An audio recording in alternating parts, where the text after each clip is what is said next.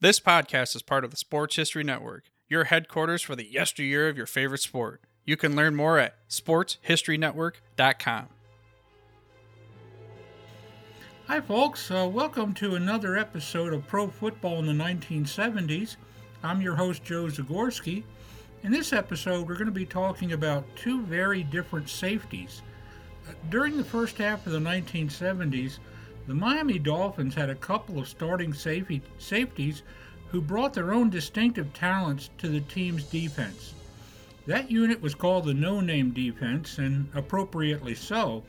If you asked anyone today who were the starting safeties in Miami during their championship years of the early 1970s, you would probably see a blank stare or a quizzical shrugging of one's shoulders as the likely response. But in reality, both free safety Jake Scott and strong safety Dick Anderson should be much more famous and much better remembered today than they actually are. Now, Scott and Anderson played a pair of pivotal roles in making the Miami defense one of the most formidable in the entire league in the early 1970s. They each had separate talents, which, when combined, would virtually curtail even the best efforts of opposing offenses. The Dolphins were equally adept at shutting down the passing games of their foes as well as limiting their opponents' rushing attacks to meager yardage week in and week out from 1970 to 1975. Now, Jake Scott was 6 foot even and 188 pounds, and he was employed primarily for his quickness, his speed, and his adept movements as a punt and kick returner. He was also one of the most intuitive free safeties in the NFL at that time. He was a quick study and he knew how to read a receiver's moves and a quarterback's eyes. One benefit that Scott enjoyed came from his head coach, Don Shula, and from his defensive coordinator, Bill Arnsparger. That benefit could be summed up in one word freedom. Scott was given carte blanche by his coaches to roam around in the defensive secondary on various zone coverages and break off from any area that he was in in order to go toward the direction of the play and to the flight of the ball. Scott was a ball hawk, pure and simple, and it didn't take too long before opposing quarterbacks started to avoid throwing the ball anywhere near him. Because he was a free safety, he often played the role of covering the weak side of the field, and more often you would see him drifting back way deep into coverage to protect against a long bomb from being completed. Early in his career in Miami, Scott was very adept, adept at making the first person miss when he returned punts.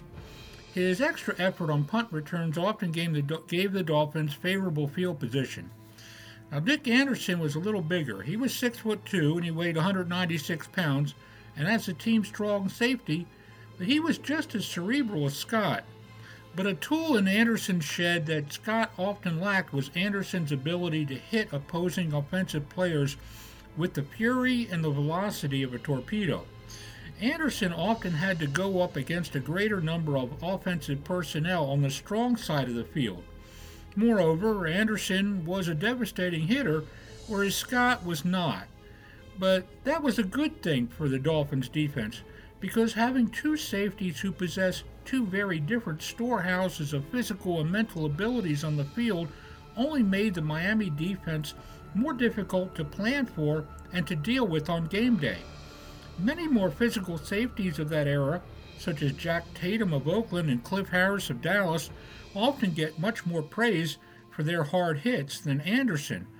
But make no mistake, Anderson was definitely not shy about drilling an opponent wide receiver, opposing wide receiver who dared to run across the middle.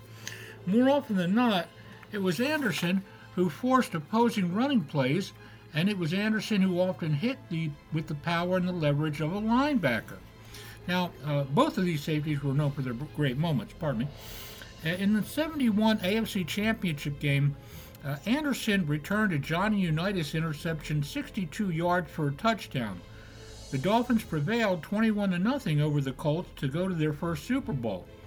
A couple of years later, on Monday Night Football, in front of a national television audience, Anderson intercepted four passes and scored two touchdowns in Miami's 30 26 victory over the Pittsburgh Steelers.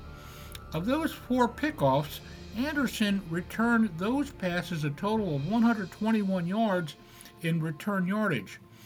In uh, Super Bowl VII, Scott intercepted a couple of Billy Kilmer passes to pave the way for the Dolphins' first ever Super Bowl victory, a 14 7 triumph over the Washington Redskins.